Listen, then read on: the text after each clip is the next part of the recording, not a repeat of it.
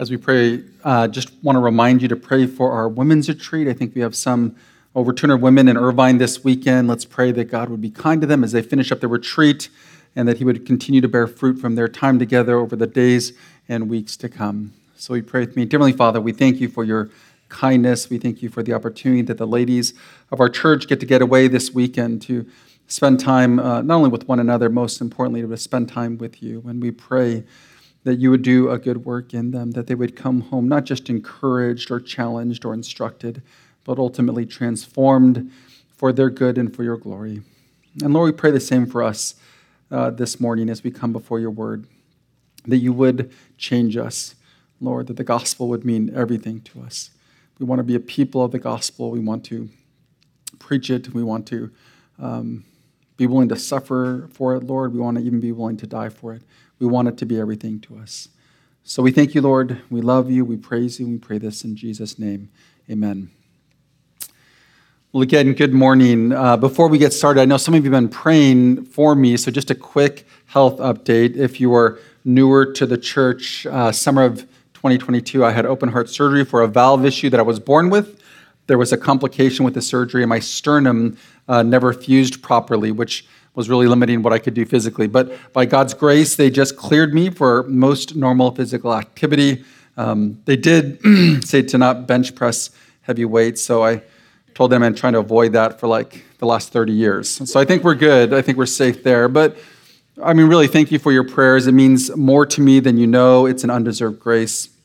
I appreciate your continued prayers as I still work through certain health challenges. But I think more than anything, just pray for faith that uh, on, the, on the good days, the bad days, I would see them all as God's kindness and grace.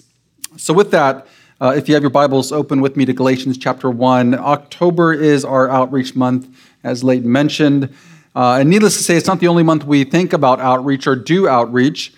It's a month, in a sense, where we remind ourselves why every month is really outreach month.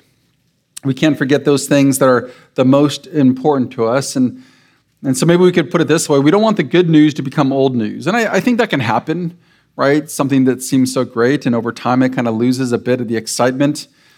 Um, between my three brothers and myself, there are 15 kids, so 15 cousins. And I remember when Zoe, the oldest, was ready to be born, that, that was like big news. We were so excited, right? And the whole family's at the hospital. We're sitting in the, the waiting room for hours and so much anticipation, so exciting.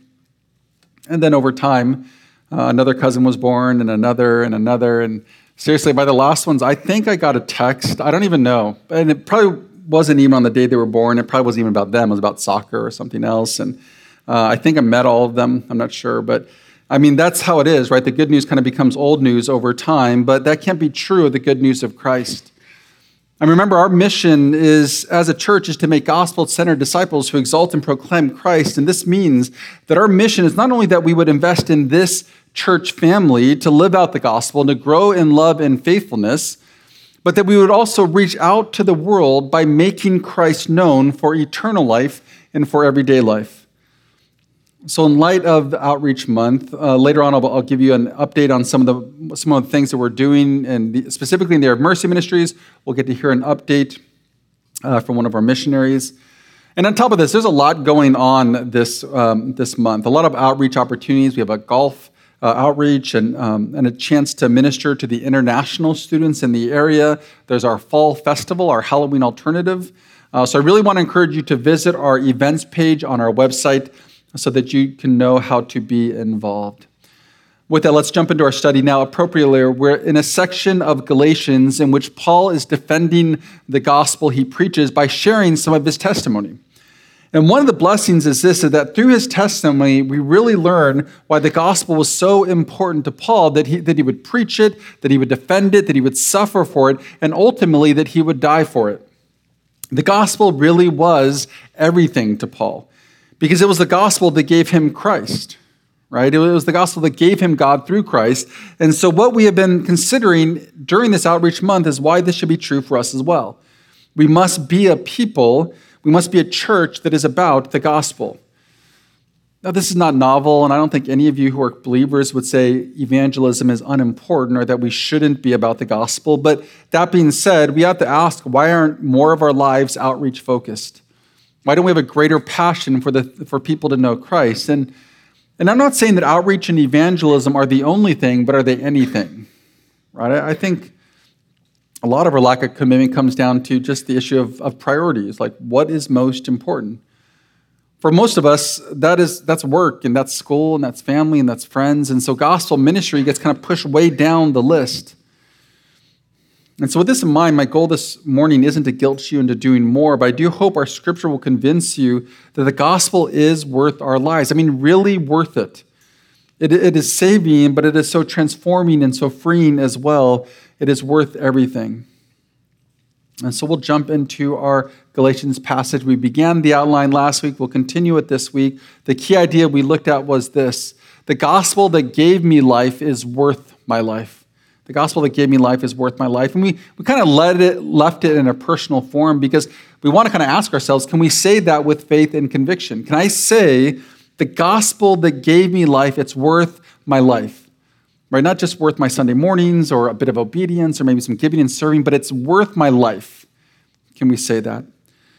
So, again, last week we looked at the first four points of the outline. They're in your notes, but let's jump down to verse 16 in our passage. And just quickly, if you're new, you're visiting, let me bring you up to speed of where we are in this letter. But, but Paul wrote this letter to the churches in Galatia, modern day Turkey, to combat false teachers who had infiltrated the church and were teaching a false gospel. And they were a group who professed to be Jewish Christians, but they were arguing that Christians still needed to live according to the Old Testament law, and that Gentiles, and those were non Jews, had to be converted not only to Christianity, but really to Judaism as well. And one specific idea was that Gentiles had to be circumcised. And so Paul writes this letter to counter that kind of false teaching.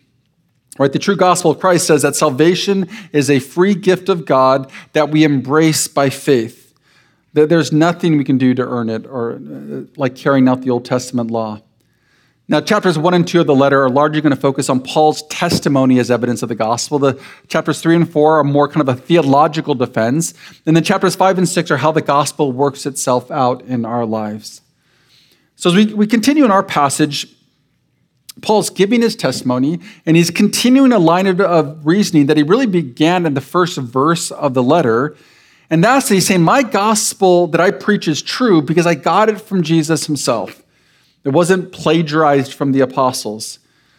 As we'll see in a moment, he, he writes this letter at least 14 years after he was saved. And so the argument from the false teachers was that, well, maybe he heard it from the apostles and then he perverted it over time.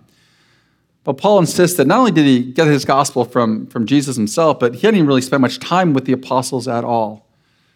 Right in verse 16, Paul says he's saved to preach the gospel but importantly, he doesn't even go to visit the apostles to get their approval, right? He knows his gospel is the true gospel. So look at verse 16 again. But, but when he was pleased to reveal his son to me, in order that I might preach him among the Gentiles, I did not immediately go consult with anyone, nor did I go up to Jerusalem to those who were apostles before me, but I went away into Arabia and returned again to Damascus. Then, after three years, I went up to Jerusalem to visit Cephas, this would be Peter, and remained with him 15 days, but I saw none of the other apostles except James, the Lord's brother. And what I'm writing to you before God, I do not lie. Then I went to the regions of Syria and Cilicia, and I was still unknown in person to the churches of Judea, of Judea, and that are in Christ. So his point is that after he was saved, it wasn't until three years later that he even met up with the apostles and then only two of them, and even then only for a very brief period. And so again, he's saying hey, the gospel that he preaches, it's straight from Jesus himself. He's not preaching a message distorted by the, the distorted from the apostles because he had barely seen the apostles. And in fact, he's virtually unknown to the Judean church. And Paul's point really is that there's only one gospel. I mean, that's why he's preaching it. That's what becomes the, the, the, the heart of Galatians just one gospel, the only gospel, the true gospel. The reformers used to, the reformers put it sola, right? They used to use that Latin word for alone. And that becomes part of their creed, right? Salvation was by grace alone, through faith alone, and Jesus Christ alone, for the glory of God alone. Right? And that's why we focus on the gospel alone. Now, with that in place, let's look at three more reasons the gospel is worth our lives. Because that's something that we really see in this passage. Paul's testimony reflects the reality the gospel is worth everything. So, first reason the gospel is worth our lives, point number five in your notes, because the gospel pursues true glory instead of the world's shadow glories.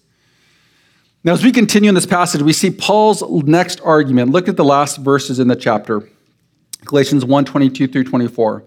And I was still unknown in person to the churches of Judea that are in Christ.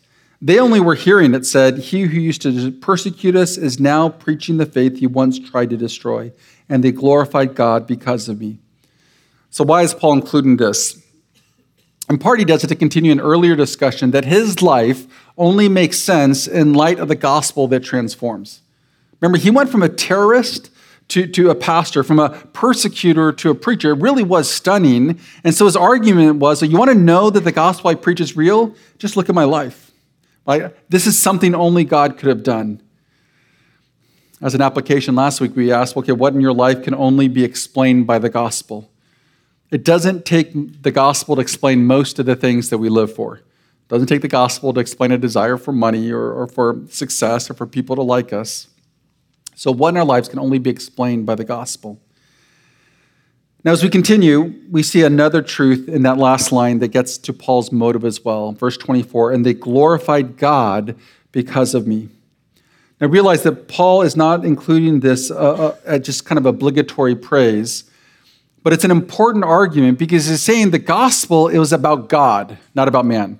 Remember, the false teachers are saying, you know, you have to do certain things to be a Christian, but if that's the case, who should get glory? It should be people, right? They're the ones that are good enough and strong enough and moral enough or whatever. But if it's all Christ and he can do, uh, and he can do what he did in, in Paul's life, then he gets all the glory.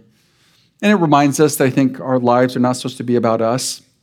They're meant to point to the power and love and grace and mercy of our Savior. Now, this is a good argument for Paul's gospel being the true gospel, right? Their gospel was people centered, his gospel was Christ centered, but it's also almost unmotivating because it means it's about something else, right? Most often, we're motivated by what's in it for us, right? So to say this is all about God uh, may not seem to like move the needle much. Like, hey, I want you to commit your life to someone else. But realize, though we think like that, we weren't actually designed that way.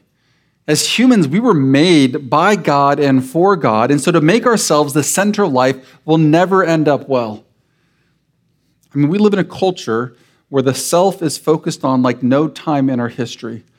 Self esteem, self fulfillment, self actualization, self love, they're readily embraced and preached. I mean, think how much is said about being the authentic you, about doing what makes you happy, about being true to yourself. And yet, the problems and struggles of people have never been greater. Statistically, the mental health needs in our country are larger than they've ever been. And though our society has its explanations, in the end, we have to realize we're just not meant to live for ourselves. We were meant to live for God and His glory. That is where we'll find our greatest hope and peace and joy. I mean, think about it this way Have you ever seen a child so unhappy because they don't get what they wanted? Maybe a toy or a snack or something along those lines? It's the result of living first and foremost for themselves, right? It's, it's about them. They, they want something, they're not getting it. And yet, I use a child as an example, not because they're the only ones doing it, but because it's just a bit easier to see in them. But in reality, this is all of us. We, we do the same thing. If I'm about myself, then I will be constantly unhappy when I don't get what I want. Right? When people don't treat me how I want, when my kids don't behave how I want, when my spouse doesn't love me how I want, when the weather isn't as nice as, as I want, when my health isn't as good as I want, I'm going to be unhappy. Right? I'm no different than the kid who doesn't get the toy that they want. I may hide my tantrums or not, my heart is still not at rest. And what this means is that when we live for God and His glory as we were designed to, we will find our souls at rest. We will know joy and thankfulness. We'll experience hope and peace. I mean, this is why Paul lived the way that he did. Like we keep saying, he would defend the gospel. He would suffer for the gospel more than any Christian we've ever heard of. And then he would die for the gospel. Why? Because his world wasn't actually about him. Wasn't worried about his reputation, wasn't worried about physical pain, wasn't really worried about his life. He was just about God. And that's why he could even say, like in Colossians 1.24, I rejoice in our sufferings. Like to rejoice in your sufferings, you have to believe that the life is not about you. And this should be true for us.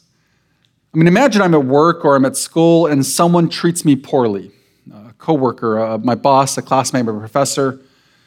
In that moment, if life is about me, then I'm going to be pretty unhappy. I'm going to be stressed or angry or bitter or hurt or discouraged. Who knows? However, if life is about God and His glory, those moments become amazing moments of ministry chances to love and to forgive and to serve and to, to witness. And that changes everything, doesn't it? I mean, if life is about Christ and his gospel, then when my kids misbehave or fail in some way, it's not an opportunity for anger, it's an opportunity for, for gospel ministry and to point them to Christ as the one they desperately need. I mean, if life is, is about Christ and his gospel, then when I see some ridiculous thing going on in our culture or some anti Christian laws being passed, it's not an opportunity for, for vitriol or indifference or worry or whatever.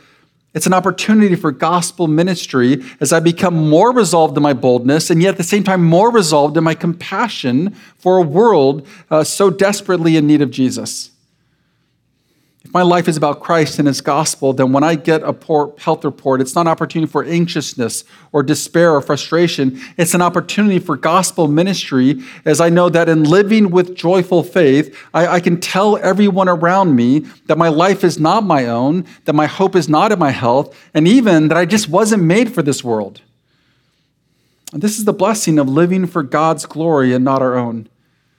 And that's why the gospel is worth our lives, because through it, we get to live for the one we were actually meant to live for. I think some of you are so worried about your life and frustrated over your life and discontent with your life. And can I encourage you to remember that you, it's not your life? Because when you get that it's Christ, it really will change everything. And, and to our point, and to our point, when this happens, gospel ministry doesn't become duty, it becomes delight. Like I get to live and tell people about the one that I was made for. When Christ and His glory are everything, when, when, then when you walk onto your campus tomorrow morning or you go to work or whatever God is calling you to do, you, you get to have that responsibility, that glorious, joyful responsibility of making Jesus known. All right, point number six. The gospel is worth our lives because the gospel leads to freedom instead of enslavement. So in this section, Paul is going to talk about the importance of, of having kind of an, an endorsement from the apostles. Uh, it's kind of like I'll read a book based on the endorsement of other believers, right? Like I, I trust them. Their endorsement doesn't actually determine if the book is biblical, but it does encourage people to read it. I've actually been asked a couple of times to write endorsements, and in my mind, I'm thinking like, is this really going to help anyone buy this book? Uh, one was actually for a publishing company that was publishing dissertations. Okay, so it's already a hard sell. Like no one, I mean, I don't know if you've read many dissertations. They're they're usually not very engaging reads. One of my brother has a dissertation, and you want to know how much I've read of it? I, I read the title, and here's the title, just so you know: Between Speech and Revelation, an Evangelical's Dialogue with Farr, Jungel, and Wolterstorff. Right? Some of you almost fell asleep. Like right there, you just read that and go, I don't think I can do this, right? Okay, so this guy wrote a dissertation, so already it's going to be a, a tough sell, and it's on church planting and biblical counseling. So they thought, well, maybe you know I can write something for it. And but again, in my mind, I'm thinking like, is this going to help anyone to buy this book? Because no one knows me. So honestly, I just picture someone picking the book up, reading the back, and it says, you know, you should read this book, Pastor Kim Kier. And they're thinking, should I trust her? Like I don't, I don't, I don't even know her, right? Um, who is this person? I mean, all the people I know, they're in this room. None of you read the book. So, my endorsement, I don't think it led to one sale, right?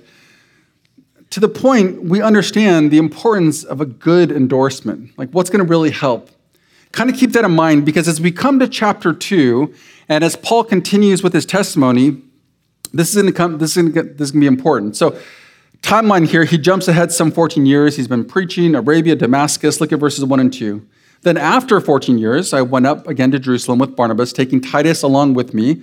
I went up because of a revelation and set before them, though privately before those who seemed influential, the gospel that I proclaim among the Gentiles, in order to make sure that I was not running or had not run in vain. Now, interestingly, here, in a sense, he goes to Jerusalem to get approval of the apostles. Uh, I say it's interesting because remember, just before this, he's basically said, I don't, I don't need their input. Right? Because I got the gospel from Jesus himself. So why now go to Jerusalem and get their approval? Well, the purpose was not to get their approval on his gospel for personal assurance. He had no doubt that the gospel he preached was a true gospel because he got it from Jesus himself.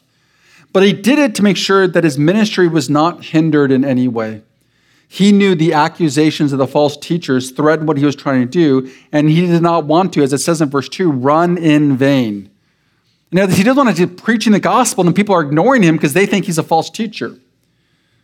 Right, so Paul's worried that all of his efforts to preach the gospel would be wasted if the false teachers convinced people that it wasn't a true gospel. And so he goes to Jerusalem, in a sense, to get the endorsements of the apostles. He knew the approval of their ministry would keep doors open for continued proclamation of the gospel. I mean, if we heard about a false teacher, even if they were that was untrue and they really preach a true gospel, we're not going to invite them to speak. Paul's worried about that. So he goes to get the Jerusalem apostles' uh, endorsement. That's why he says this, skipping down to verse 6. And from those who seem to be influential, what they were makes no difference to me. God chose no partiality. Those, I say, who seem influential added nothing to me. So the apostles in Jerusalem didn't add anything, like we said. His gospel is true. And personally, it didn't even matter to Paul that they were influential. Now, we'll dive into this next week, but Paul didn't do what he did because of other people's opinions. He wasn't living for people's approval. And it wasn't that he didn't respect these men or even love these men, but ultimately his gospel, it was from God. And that's what he was committed to do. Now, that being said, again, he understands the importance of their endorsement. So, continuing verse 7 On the contrary, when they saw that I had been trusted with the gospel to the uncircumcised, just as Peter had been trusted with the gospel to the circumcised, for he who worked through Peter for his apostolic ministry to the, the circumcised worked also through me, me for mine to the Gentiles. And when James and Cephas and John, who seemed to be pillars, perceived the grace that was given to me, they gave the right hand of fellowship to Barnabas and me, that we should go to the Gentiles and they go to the circumcised. So, like I mentioned, he points out that he didn't add anything to the gospel. They didn't add anything to the gospel. They did approve of his preaching and his ministry. Right? And it says they basically saw the, the power and the grace that was given to him, and they knew that God was at work in his ministry. And so the, he gets their approval. I mean, when you get the apostles' approval, it's, it's got to matter. I mean, if you did get a book and you looked at the back cover and it said, like, best book I've ever read, the Apostle Paul, we're all going to read that book, right? And now he has the endorsement of the, of the apostles of Jerusalem. So, kind of remember the big picture here. The, the idea is that Paul didn't get his, apostle, his gospel from the apostles and then, then ruin it. That's what the false teachers were claiming. Rather, he was given the true gospel, and then years later, the apostles confirmed that. But what we need to notice is what Paul takes effort to emphasize. He, he wants the Galatian churches to know specifically that the apostles affirm the true gospel is one of freedom. Okay, this is not just facts, this is important to Paul. Look at verse 4. Paul's explaining why it's so important for the true gospel to be recognized by the apostles because any other gospel would result in slavery. Backing up to three, but even Titus, who was with me, was not forced to be circumcised, though he was a Greek Yet because of false brothers secretly brought in, who slipped in to spy out our freedom that we have in Jesus Christ, so that they might bring us into slavery, to them we did not yield in submission even for a moment, so that the truth of the gospel may be preserved for you. So you can almost imagine that Paul goes into this meeting with the apostles, not sure what's going to happen. Like if they demand Titus to be circumcised, then that would just add fuel to the fire of the false teachers. And that's why I said Barnabas and him, they did not yield. Like they're not giving in on this because this is a gospel issue. But notice in particular why he says it's so serious. It's because it would cost them their freedom. Right? He says it would lead them into slavery. Now, in one sense, the apostles answer the question, right? Remember, they were saying that Gentiles had to be circumcised, and the, the apostles said, well, Titus doesn't have to be circumcised. And that should have closed the discussion but again, Paul's not just worried about that, he's worried about the danger of going into that. In other words, it wasn't Paul just saying, hey, don't worry about it anymore, we're good, you know, just do what you do, right? Paul's saying, no, that's actually dangerous. If we go down that road, it's dangerous because it leads to slavery. Now, he's going to elaborate on slavery and freedom, especially in chapter 4, but just slow down for a moment and think through the danger of this. False saviors enslave us because it means we need to live for them. So imagine I felt the way that I get to heaven is just by being a good person, right? That's a lot of what our world thinks. Like, well, there is an afterlife or there is a God. I just, you know, got to be a decent person. But do you realize the true burden that this is? I mean, if I need to, to try to follow the rules and not mess up, and that eternity depends on if I'm good enough, that's an exhausting and hopeless way to live. And we see this in all the false religions of the world. All of them depend on man's action and behavior uh, for whatever version of salvation they're seeking. But maybe it's not morality. But we still have to realize that our false gospels enslave us. Like if my false gospel is my the success of my kids, like that's what I believe is going to make my life right. It's going to make me happy. That means that, that I'm, I'm only going to be content and I'm only going to be okay if they're doing well. But again, that is an exhausting commitment to make. If my well being is dependent on the success of my kids, then my life will be tyrannized by their lives. I'm going to have them in athletics and music, multiple of both. I'm going to try to make sure that they study hard. I mean, because the answer obviously is the right college and the future career and all these things uh, prestige, awards, earthly achievement they all become so important.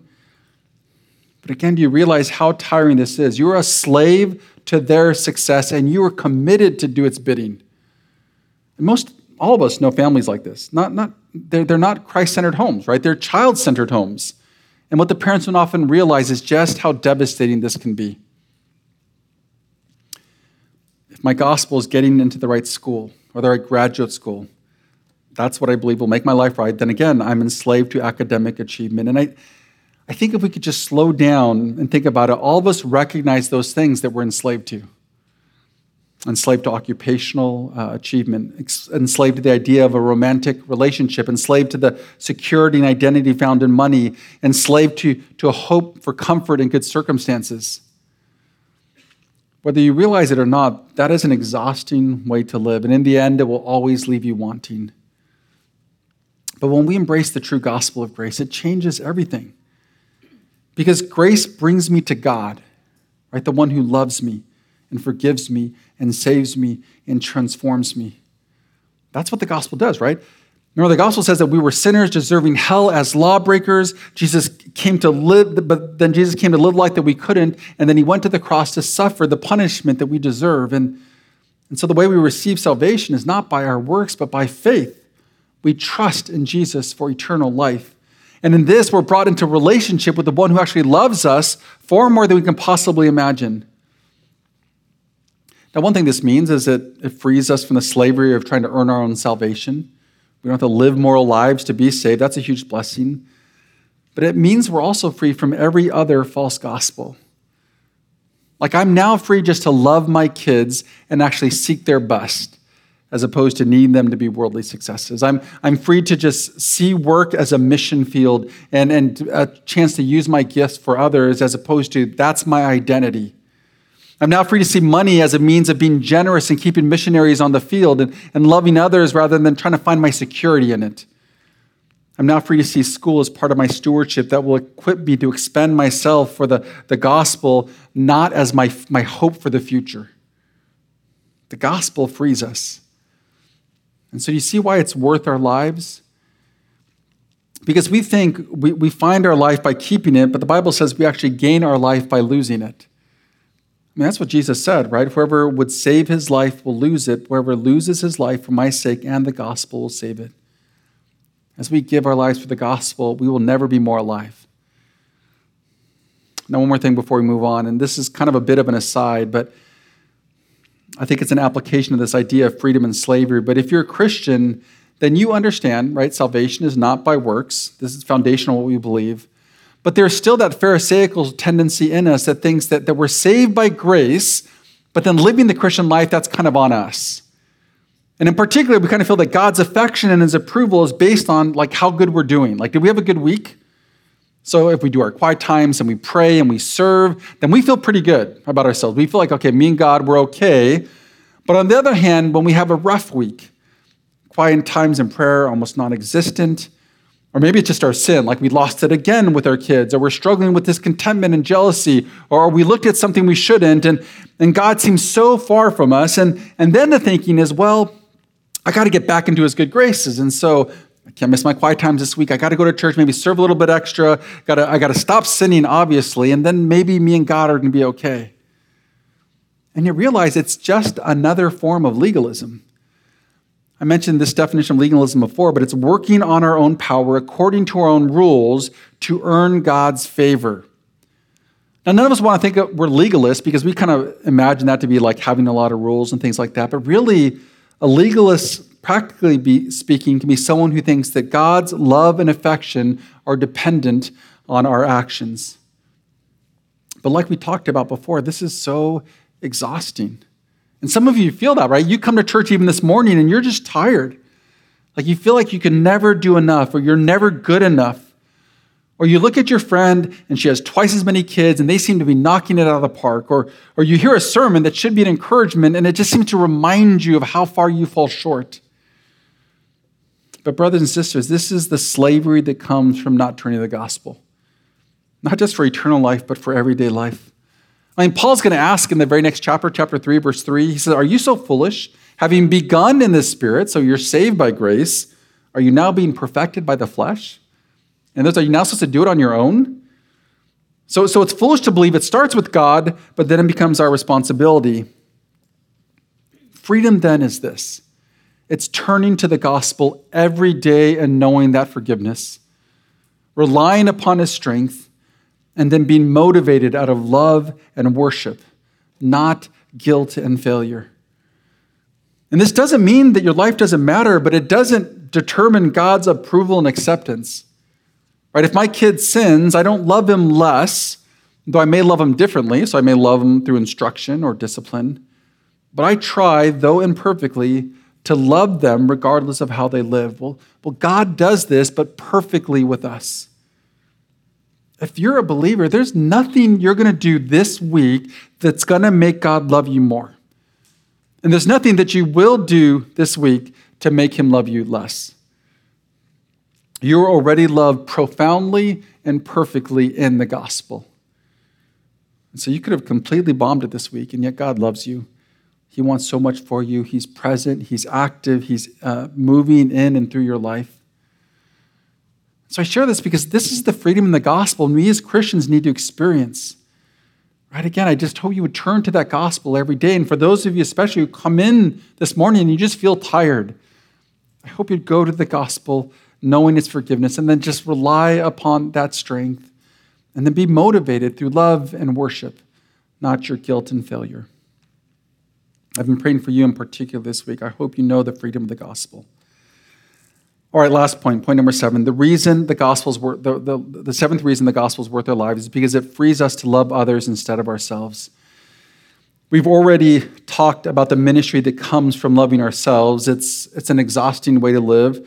But the gospel frees us not just to love God, but to find joy in loving others as well. Look at verse 10. It seems almost out of place.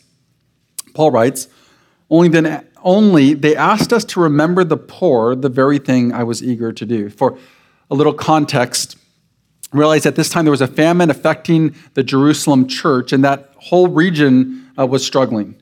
To make matters worse, the new converts were often being ostracized out of their Jewish communities because they'd seemingly turned their back on Judaism.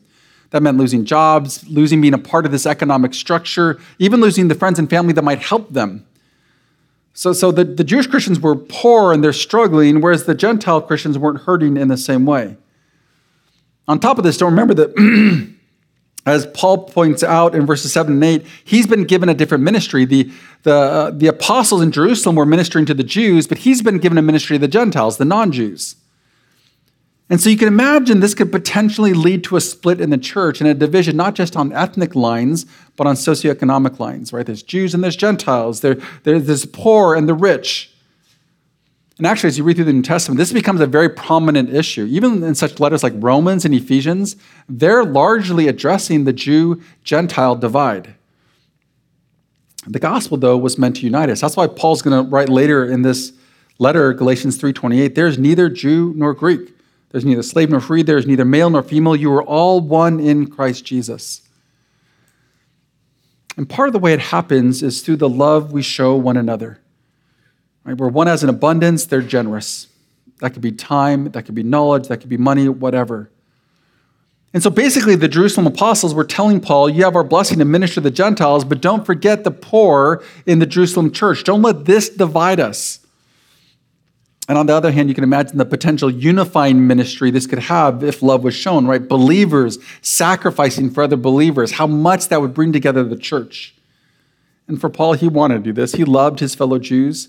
He wanted to alleviate their suffering, so he says, This was the very thing I wanted to do.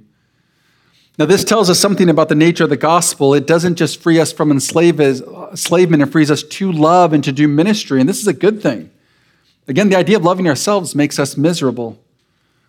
Even as I was like kind of working on this this week, I thought about the different hard points in the week, and so many of them are because of my inward love, right? I'm just wanting more, wanting comfort, or wanting gratitude, or wanting whatever I believe is going to make my life better. And yet it's an unhappy way to live. On the other hand, Paul in Galatians kind of paints that picture of this is the life uh, of someone who's saved and transformed. He calls it the fruit of the Spirit in Galatians 5, right? The fruit of the Spirit is love, joy, peace, patience, kindness, goodness, faithfulness, gentleness, self control. And that's, that should be the kind of life that we want. Like, we, we don't want to hate. We want to love. We don't want misery. We want joy. We don't want turmoil. We want peace. We don't want impatience. We want patience. And that's the blessing of the gospel. It frees us just to be that person, to love others instead of ourselves.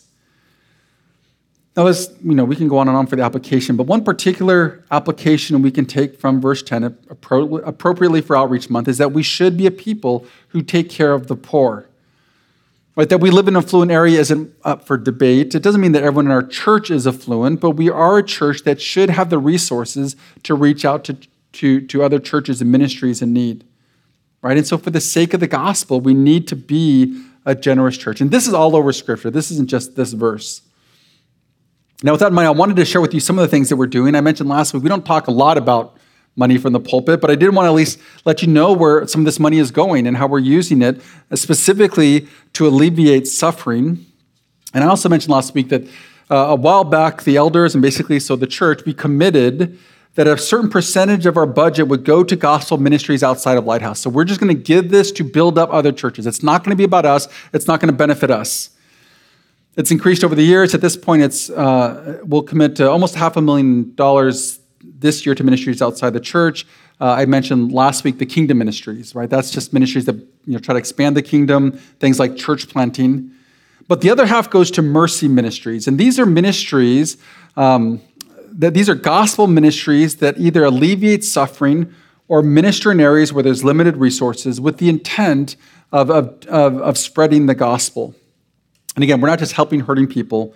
The, the, the mercy ministry is always a vehicle uh, for the gospel. So, a few of the things that we're doing uh, we are supporting the outreach arm of the publisher Crossway. Recently, they let us know that we have paid for almost 165,000 resources, specifically study Bibles and other books, to be just given away free to those normally who don't have access to it. So, so pastors, leaders in poor areas in particular, we've really been trying to send them resources so that they can minister and love and serve and evangelize. We've been longtime supporters of Children's Hunger Fund, right? They minister to those who are hungry, um, and they work through local church networks. So that's so exciting. Basically, we, we give food to these pastors, and they get to be the ones that give it out. And they get to be the ones that then share the gospel and things like that. For instance, we did some for Eastern Europe where they're trying to minister to refugees from the Russia Ukrainian war. In fact, overall, since we started partnering with them, we've provided over 3 million meals. Um, we're not counting, they just actually sent us a little certificate. So now I know. We, we, we never were keeping count. We've also tried to support LABTS, the Los Angeles Bible Training Institute. They're providing Bible college level classes at minimal cost to train up leaders in the inner city. Uh, and, and, again, I, th- I, think we're close to 100,000 for them and just so excited for what they're doing and just tracing up people to minister in those areas. Uh, an update and a plug. Next weekend, we have our Feed My Starving Children event. Mentioned last week, but next week we'll convert the gym into a food packing plant and try to package over 100,000 meals that will again be sent out to alleviate hunger, hunger and as a vehicle for the gospel. Um, I think by next year we'll hit around a million pack meals that we, we paid for and package. That's exciting. But just encourage you to come out. I think there are still some spaces left. I know it's been a blessing for our family. My children have been doing it for years. There's more, but I, I, love that we get to do this. In fact, uh, I've said this before, but one of my favorite things about being an elder here is that I've been able to be a part of the generosity of this church. Like when you think about one day, I'm, maybe i am supposed to be a pastor, that doesn't usually cross your mind. Like, hey, one day I'll be a pastor and then we get to give away money.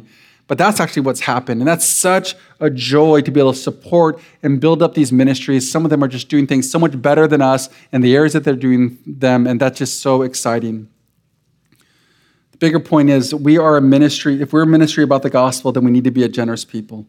We need to love well as individuals and as a church. And to the bigger point, I hope you see why Paul is so committed to gospel ministry because the gospel meant everything to him, and the same should be true for us. And so, as we continue this outreach month, I hope we will be encouraged to continue to make our focus the ministry of the gospel. That's what our church needs to be about. In fact, let me close with this. And I, I, mentioned it last week, but I didn't expand upon it too much. But when you hear Paul's testimony, you realize that his, his life was about the gospel. It wasn't really about Paul. I mean, in fact, the things he shares about himself are actually pretty, um, uh, they're pretty treacherous, right? The things that he was doing. There's literally said that would impress us, and yet so much that would lead us to be amazed at God. And it reminds us that if we're going to be about the gospel, then Lighthouse can't be about Lighthouse. And I'm not just saying that. I mean, first of all, at some point, our church will just be a memory. I, I, looked it up. There's like hundreds, if not thousands, of lighthouse churches in the world. And so apparently, even our name isn't unique. And, and it's okay, because when we get to heaven, no one's going to be like impressed with our church. Like, oh, well, you went to Lighthouse like in Torrance? Wow, that's no one cares. They're not going to about budget. They're not going to about uh, attendance. I mean, because in general, we're going to be in so in awe in the presence of Jesus and just amazed at how good and great He is. We're not going to be thinking about one another and what we did. And even if someone were to say, oh, hey, I, heard about your church, it's likely going to be immediately followed by something like, God was just so gracious to you. Right? And it's true because we shouldn't even be here. Like, we, the fact that we've survived this long is just God's grace. But understand, this should not only be what we want, like uh, Lighthouse will never be about Lighthouse, but it should excite us to do what we do because, to our point earlier, I said, what? When we live for ourselves, it's exhausting. The same is true for this church. If we're about us, then it's going to be exhausting because we have to expend ourselves to try to grow and try to build more programs and try to impress people. But if we can just be about the gospel, that is just so freeing. That means we just get to do what we do for the glory of God. I mean, I was just thinking about it. So we're coming up on some 4 million meals we've supplied. And, and do you know how many of those people have provided, oh, that we've provided food for, have thanked us? Like, not a one. Like, no one's come up to us. Now, obviously, I'm being sarcastic. I don't really care. And we don't do this for those things. You, we do it for the gospel. But it did me thinking, like, you know what would be a million times better than even one of them just saying thank you for this? Is if in heaven we meet people who were fed and who heard the gospel and who got saved. I mean, can you imagine that moment? Like meeting someone that we loved through our ministry who came to know Christ, and they'll be our friends for eternity. Like we're gonna we're gonna worship with, the, with them for the rest of time. And the best part won't be that they then thanked us. Because all we're going to do is we're just going to turn together towards Christ and be stunned by his amazing grace. Beloved, that will be better than anything we've ever experienced here on earth. Like using our money in that way, that's going to be infinitely better than anything we've ever purchased in this world. I cannot wait for that day. And so I say it with all sincerity Lighthouse can never be about Lighthouse. We have to be about the gospel of Christ. That's what we were created to do. Will you pray with me? Dylan, Father, we thank you for your grace and your mercy and the chance to to proclaim and to think about the gospel. That is what we want to be about. And so, Lord, would you grant us every grace to be about you and about your gospel? We thank you, we love you, we praise you, we pray this in Jesus' name. Amen.